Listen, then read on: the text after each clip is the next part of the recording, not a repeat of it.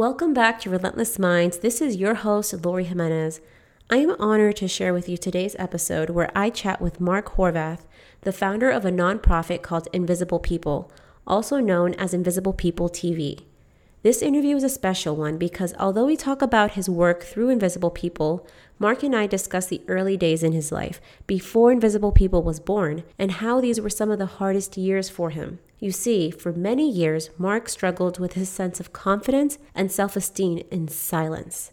Heightened by his grueling career in the film and music industry, ultimately, Mark went down an unforgiving path of drugs, alcohol, and homelessness. This life changing experience opened Mark's eyes to the lamentable and upsetting truth that the homeless experience daily. They are the unseen and forgotten members of our society. Mark recalls countless experiences when people would go through all means to avoid being near him, or worse, avoid even making eye contact with him. These memories left an imprint on Mark's heart and moved him into later creating Invisible People, which is a nonprofit that is fighting homelessness through storytelling, education, news, and activism, all in an effort to change the narrative on homelessness.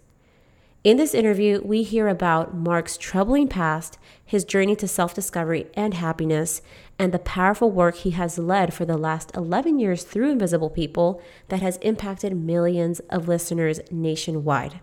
So, without further ado, let's begin the conversation. Welcome, Mark, to Relentless Minds. Thank you so much for joining me today. I truly appreciate it. It's an honor to be here. So, Mark, to start off the conversation, I wanted to first ask you why did you feel compelled to create Invisible People back in 2008? What was your main goal? So it's interesting because a lot of people, especially in, in faith community, say they're called. I was called to do this work. I feel if you're called, you can hang up the phone. I was forced. I wasn't called. I had no other choice. So back in gosh, many from 1990 to 1994, I had a great job in the television industry, making sure the world got Wheel of Fortune, Jeopardy, Married with Children, 21 Jump Street, the old one, the one we us older folks watched, and uh, you know a bunch of television syndication shows. And I ended up homeless on Hollywood Boulevard. I uh, rebuilt my life. Took a very long time to where I had a three bedroom house and a new car in the garage, pool in the backyard, and a real cushy marketing job, making great money. And this thing called the economy tanked in 2008. So I went out and I grabbed a camera and I started interviewing homeless people. And I want to tell you I wanted to change the world. It, the truth was, I just needed to give myself purpose in the morning. I was unemployed for about 19 months, not a, consecutively. I'd get a job and get laid off and get a job and get laid off. And having been homeless back in 1995 and then living in a homeless shelter for a very long time, I was crashing back into homelessness and it was really scary. I wanted to work, but there was no jobs. I didn't know what was going on. And there's some other stuff behind this as a TV producer. I never thought the uh, homeless story was told correctly, but the magic was actually an accident. Very similar to, uh, I love the story of potato chips. I don't know if you know how potato chips came to be. You don't? Well, no. well let, let me finish this and I'll tell you about potato chips. I had this idea. Well, actually, I was in my boss's office and he had this book called Finding Grace which is a black and white picture book of homeless photos, the homeless people. And it was brilliant. I thought to myself, gosh, I could do this with video. And my boss laid me off shortly after, and I had the time. And the magic was I'm a television producer by trade. So to me, a video has to be edited and have graphics and music. You know, it's got to be these perfect pictures. Yes but I couldn't edit the video. I had lost my editing workstation when I lost my house to foreclosure. I almost didn't do it in one day. I said, nobody's going to watch this stuff. I'm going to put it up raw and unedited. And that was the magic because authenticity has replaced production value. So here it is 11 years later and you know housing programs have started and feeding programs have started and we had 26 million views on YouTube in the last month. We have 100,000 readers on Apple News and Google News, we do journalism and mini documentaries, and we reach millions and millions of people educating them about homelessness to create policy change.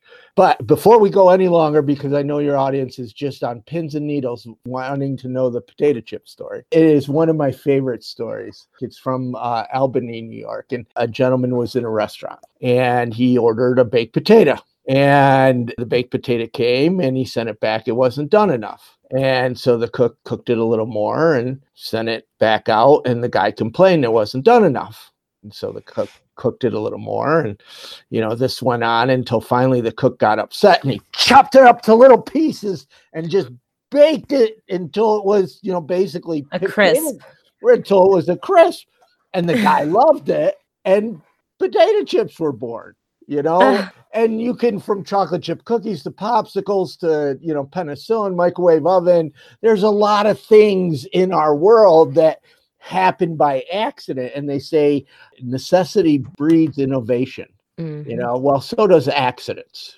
Yeah absolutely. So the way you saw that the stories of the homeless weren't being told properly then inspired you to go out there and to do this yourself. It then became Invisible People and what you have created, which has been not only videos and social media, but it's also educational now and also yeah. moving for policy reform. Yeah.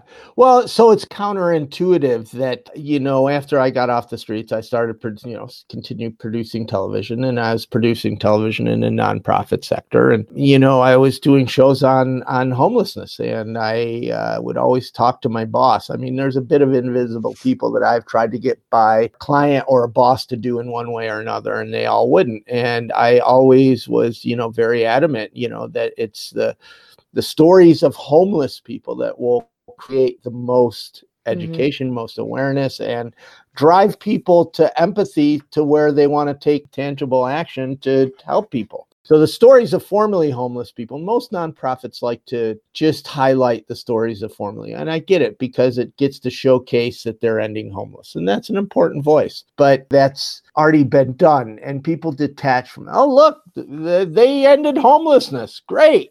We don't have to do nothing. And when you show or empower homeless people to share their own stories, a couple of things happen. Is first, you know, the, the audience goes, wow, we got to help Mary get off the streets. I didn't know it was like that.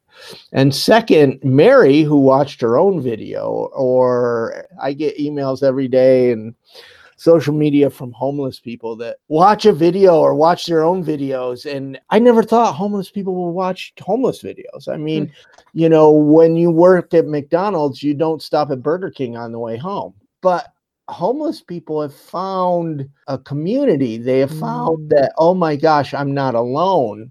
So that was that was all new to me, but uh, obviously it's uh, pretty amazing all the uh, great stuff that has happened. Absolutely. And I was also curious about your own story because you were homeless for a period of time and that ended in 1995. And it was interesting that you mentioned that you feared relapsing again in 2008. But I wanted to ask you initially your experience that ended in, in 1995. I'm sorry. What was that experience like for you? How did you end up being homeless? Sure, sure. Um, first off, we got to clarify a term because when you are correct, I was uh, scared of relapsing back to homelessness, but relapsing is usually an alcohol or drug term. Mm. So in 2008, I wasn't worried about relapsing going back to drugs and drinking. I was concerned about relapsing back to living on the streets. So I was a very high functioning alcoholic. I grew up as a professional musician, but in the 80s, it was sex and drugs and rock and roll again was a very high functioning alcoholic when I worked in the television industry. I was wasted. I would stay up for days on methamphetamine and use heroin to go to sleep. I was well paid for what I did back then, and I had the money to be able to party, and there was a lot of stress. And so for me, homelessness was 20 years of bad decisions. And people say, you know, drugs and alcohol, or, but there's a lot of stigma or misinformation. Most people abuse drugs and alcohol to escape pain.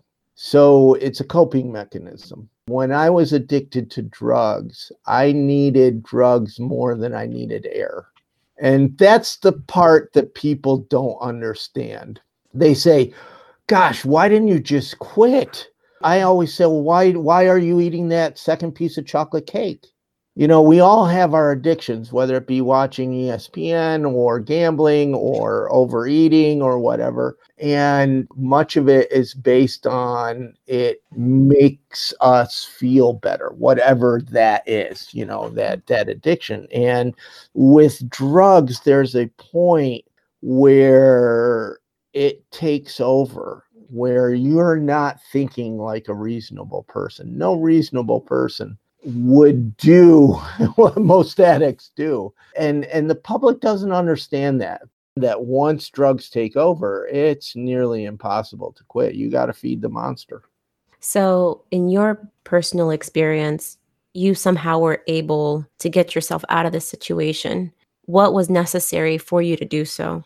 Well, great, great question. And this is where, you know, you'll see headlines from homeless to Harvard. Mm. And, and and and they actually hurt the cause. See, we live in this country where we still believe in individualism. You work hard and you can have the American dream. Mm-hmm. But to bootstrap, you have to have boots. Mm-hmm. So when you see that headline from homeless to Harvard, that person had help along the way. Yes. So I could sit here and tell you that it was me and I worked hard and I did, and there's some truth to that. But along the way, there was people that held my hand and loved me until I could love myself. Because for the first bunch of years, the reason that I abused drugs was I had very low self esteem. I was programmed as a child to hate myself, that I was mm. worthless, that I would never be anything. I was never allowed to be Mark Horvath. I was always pressured to be something that I am not. And then on top of that, when I didn't fit the mold that people were pushing me into, then I was programmed that I'm worthless, that I'm worthless. And the result was that is that I had to anesthetize the pain. And it started with drugs. And at first it's a party and it's fun and you're having a good time and then they take over. But that was it. You know, it was people in my path that were there to help. See, we live in a capitalistic society, you know, and there's going to be people that are not going to have housing. There's going to be people that are addicted to drugs or that have some kind of social issue or economic issue, social economic issue, and we've got to help them. Hmm. I appreciate some of the points that you mentioned, and I want to talk about how people can get involved um, a little bit later. But you talked about support and how that was crucial in your journey to go on to this next chapter in your life. And I think that highlights a very important role in society and also the role that we have to play in the lives of others, like you mentioned. What was the hardest thing for you, or some of the main challenges that you experienced looking back um, when it came to going into this next chapter. So when it came to, you know, finding that self love, that confidence, that job, ending the alcohol and the drug consumption, you know, what were those challenges and how were they like for you? all great questions and i was actually looking forward to this podcast because I, this is the conversations i prefer instead of mm-hmm. how do you grow your youtube channel how do you grow twitter how do you you know but for me and I established it a little bit, you know, in my head, there was a lot of really bad self talk. And I, uh, again, you know, by accident, the potato chip story. There was a book I found in a dumpster. In fact, I, I have it still, the actual original book in a newer copy that I bought. But it's uh, I Ain't Much, But I'm All I've Got by mm-hmm. Dr. Jess Lair and Alcoholics Anonymous or any of the Anonymous, Cocaine Anonymous, Narcotics Anonymous, Overeaters Anonymous, Emotional Anonymous, they all say live a day at a time. And this book was about a day is too long. You can only live five minutes at a time. And, you know, it was about being yourself and being vulnerable. Uh, since then, I highly recommend Brene Brown has an audio series called The Power of Vulnerability. She does a TED talk on this topic that is very good, but the audio book is life changing. And I rarely say something is life changing. Anyways, I found this book, got me thinking about it. At the same time, Even though I was an addict, I found a community at Alcoholics Anonymous. Narcotics Anonymous and Cocaine's Anonymous works for some people. It didn't work for me. Alcoholics Anonymous did. And, you know, there's a saying that just because you bury toxic waste doesn't mean it goes away. So you have to be in a community to be able to be in a safe place so that you can let some of this garbage out. You're holding in all this toxic waste and that was a big reason. The takeaway for people is to change your thinking. So your brain can only think of one thing. You cannot think of two things. You can only think of one thing at one time. And we either think of negative thoughts or happy thoughts. And humans it's there's something about us. We always normally think the negative thoughts first. Mm. So you have to change your thinking back when I was an addict and at the worst of my addiction, I was trying to kill myself with drugs and alcohol. And I would literally lay in bed. I couldn't sleep. And I would say, I want to die. I want to die. I want to die. I want to die. I want to die. I want to die. And I would say that in my head over and mm. over again.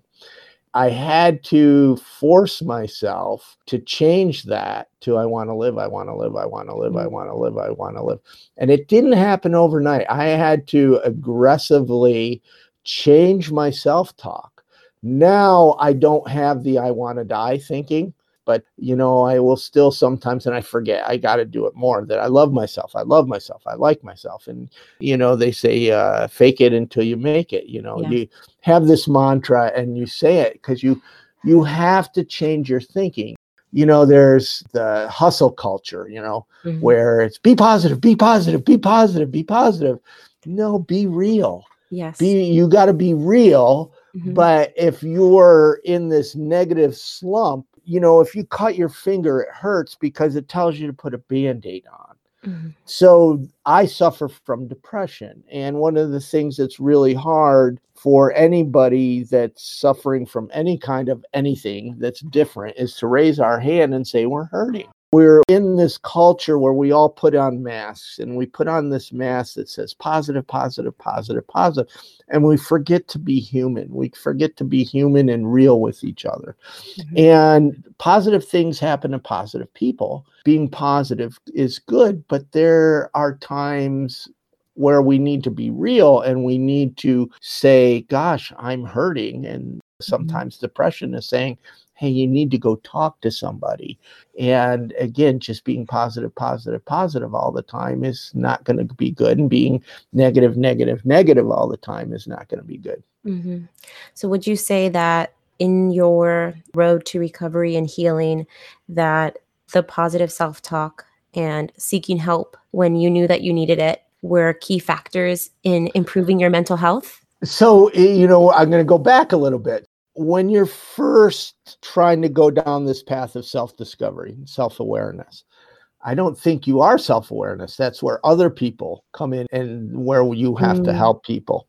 And now I call it blanket time. So you're depressed and you're in a fetal position uh, in your bed you know i mean we don't suck our thumb anymore but you're just going poor me poor me something happened oh poor me poor me and it's okay to feel blanket time it's okay to feel hurt but you can't stay there. So, whatever length of blanket time you need, there's a point where you have to say, okay, now I've got to come out of blanket time. So, what I try to do is I try to do one thing to better my life. That might be an email, that might be a phone call, a text mm-hmm. message, it might be listening to a song I like, it might be watching TV, something, you know, maybe even just getting out of bed and, and having food or something, depending on the blanket time. And where that has to go to and what works for me is some kind of charity work what happens when you get out of yourself and let's say for me i like to hand out socks to homeless people. My problems don't go away but it gives me a new perspective on life. And it helps me look at the problems from a viewpoint where i'm better able to solve them. Hmm. and it gets me out of blanket time.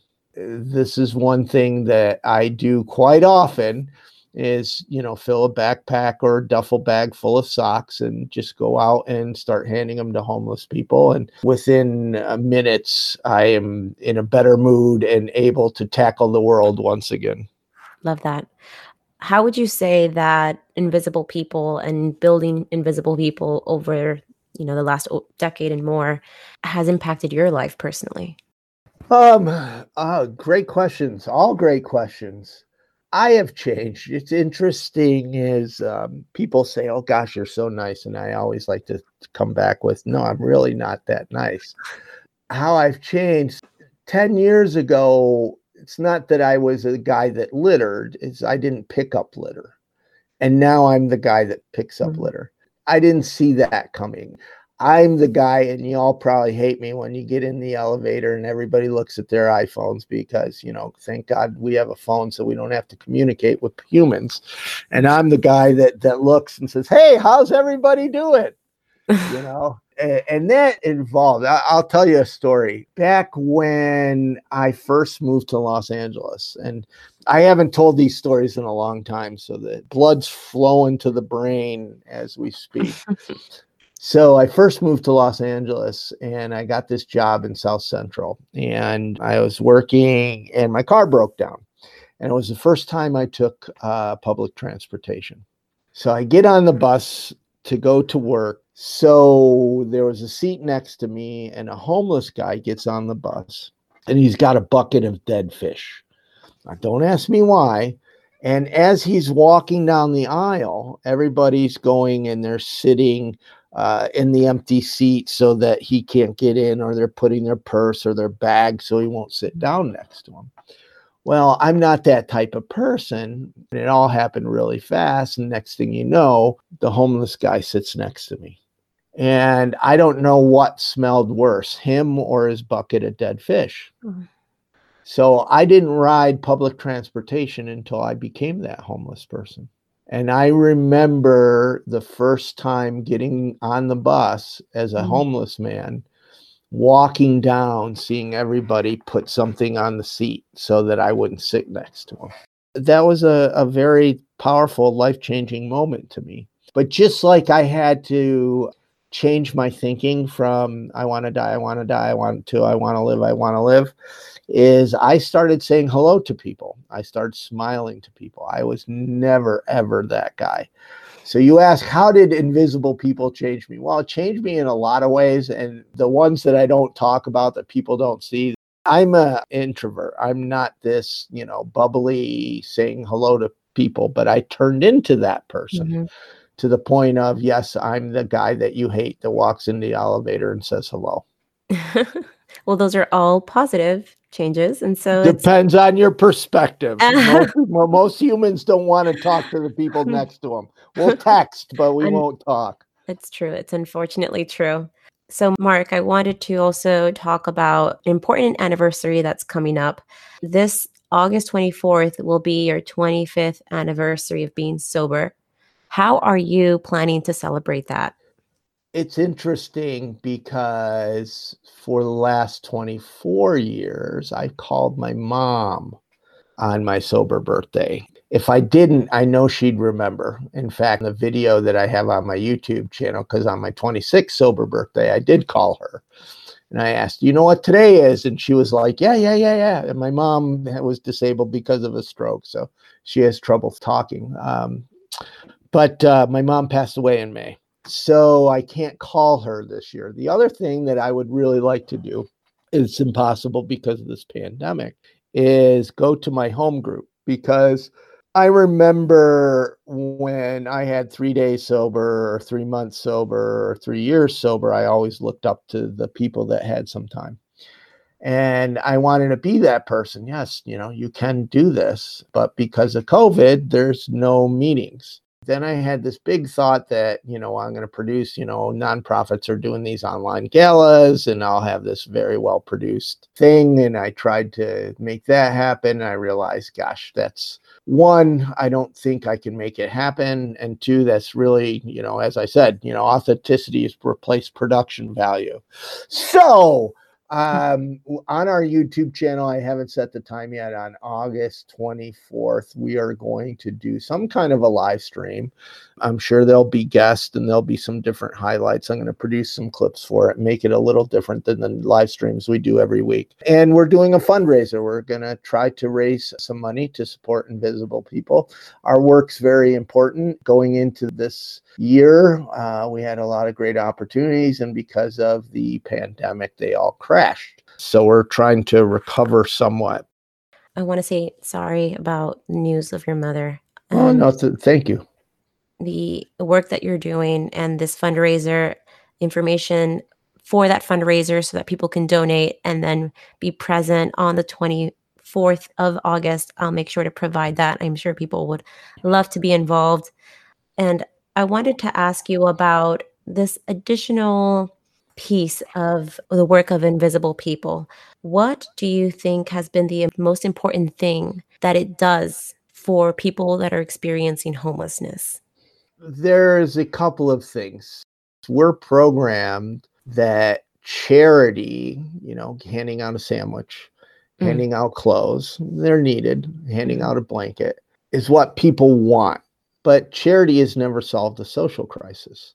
It's okay to feed a homeless person in the park as long as you're doing something to get them out of the park. So, what we do is we focus on trying to educate the public to create policy change. And what I mean by that example is right now we have, you know, millions of people at risk of being homeless. If there is not some kind of support for renters and landlords, because if renters can't pay their rent, landlords are going to need money. They still have bills.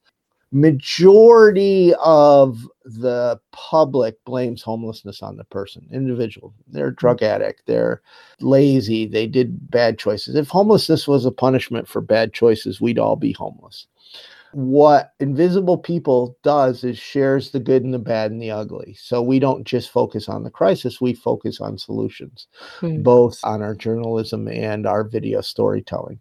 And the whole point and you can go to our website invisiblepeople.tv forward slash get involved. And if you're in the united states we make it easy for you to contact your legislators. And that is where we're going to see the most change. And it does matter. I know we live in a world now where it doesn't seem like it matters, but it does. And we mm-hmm. have to contact our legislators and, you know, have them take action to help people.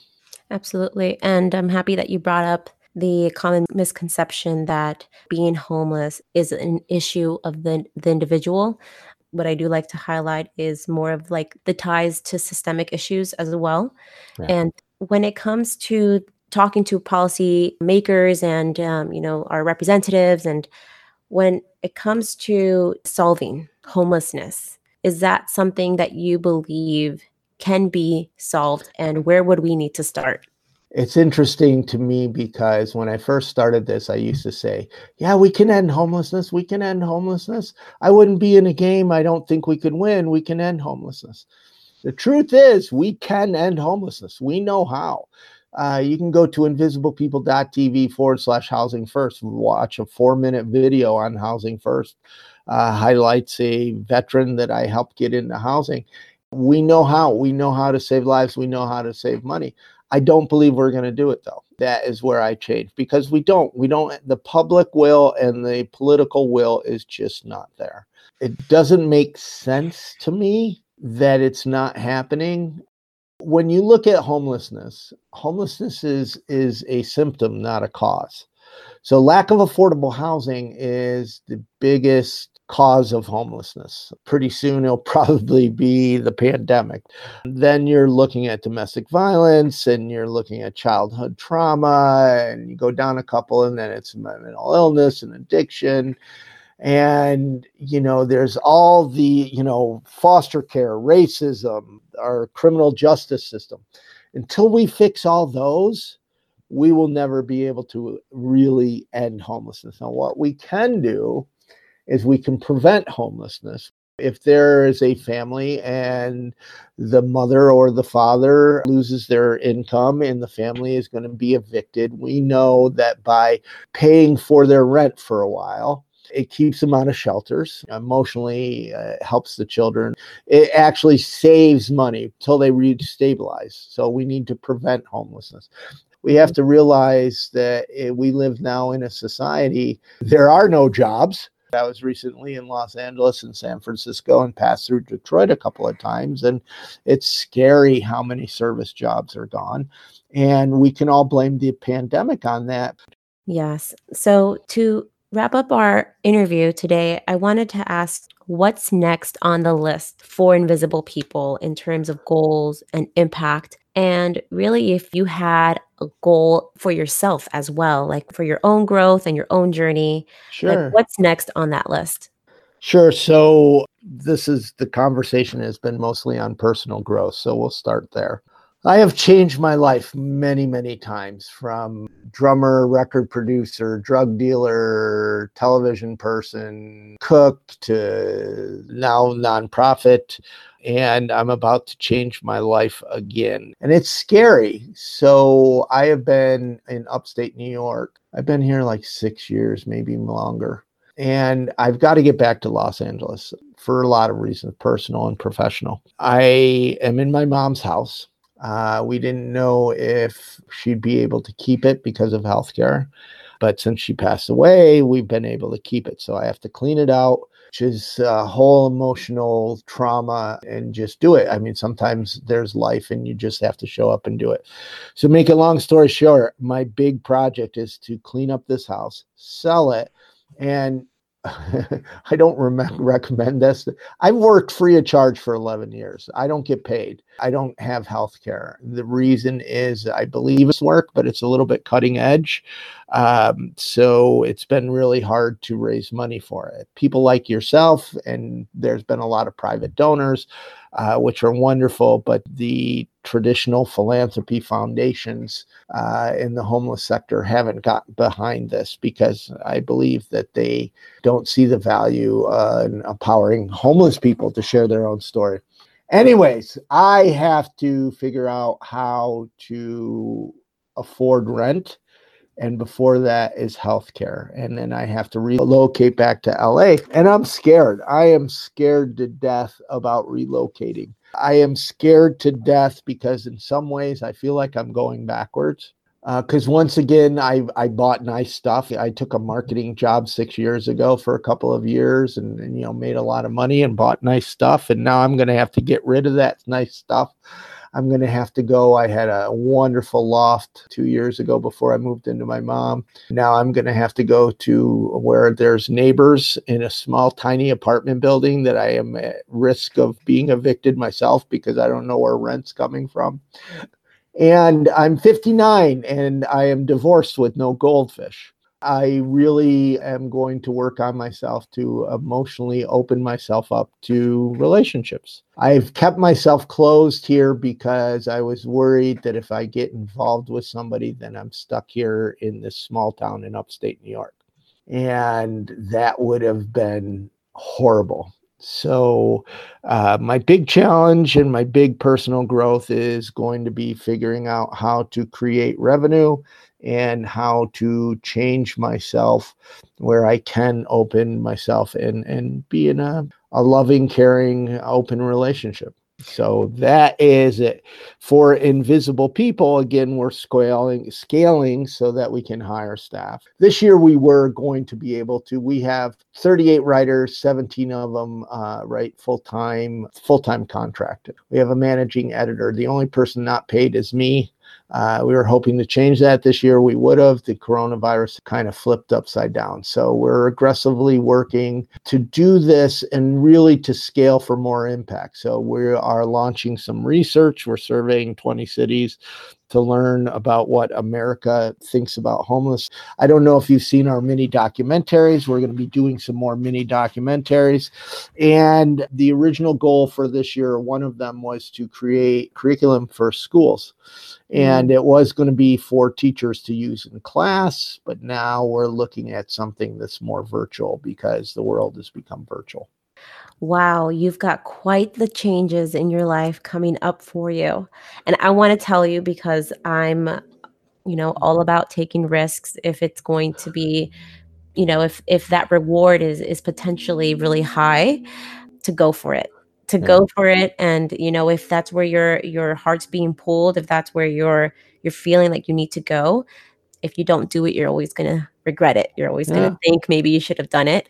So if you go and then you say okay well maybe this was a bad choice you know the you know the steps could be taken at that point to to make a change but you got to try it out first. And I hope that we stay connected and I would love to to know how that journey goes for you. But I think on both parts for yourself, your personal growth, and for invisible people, how you just keep moving forward. Um, I love seeing that, and I really wish you, I really wish you the best. Well, thank you very much. Absolutely. And again, Mark, thank you so much for being here today.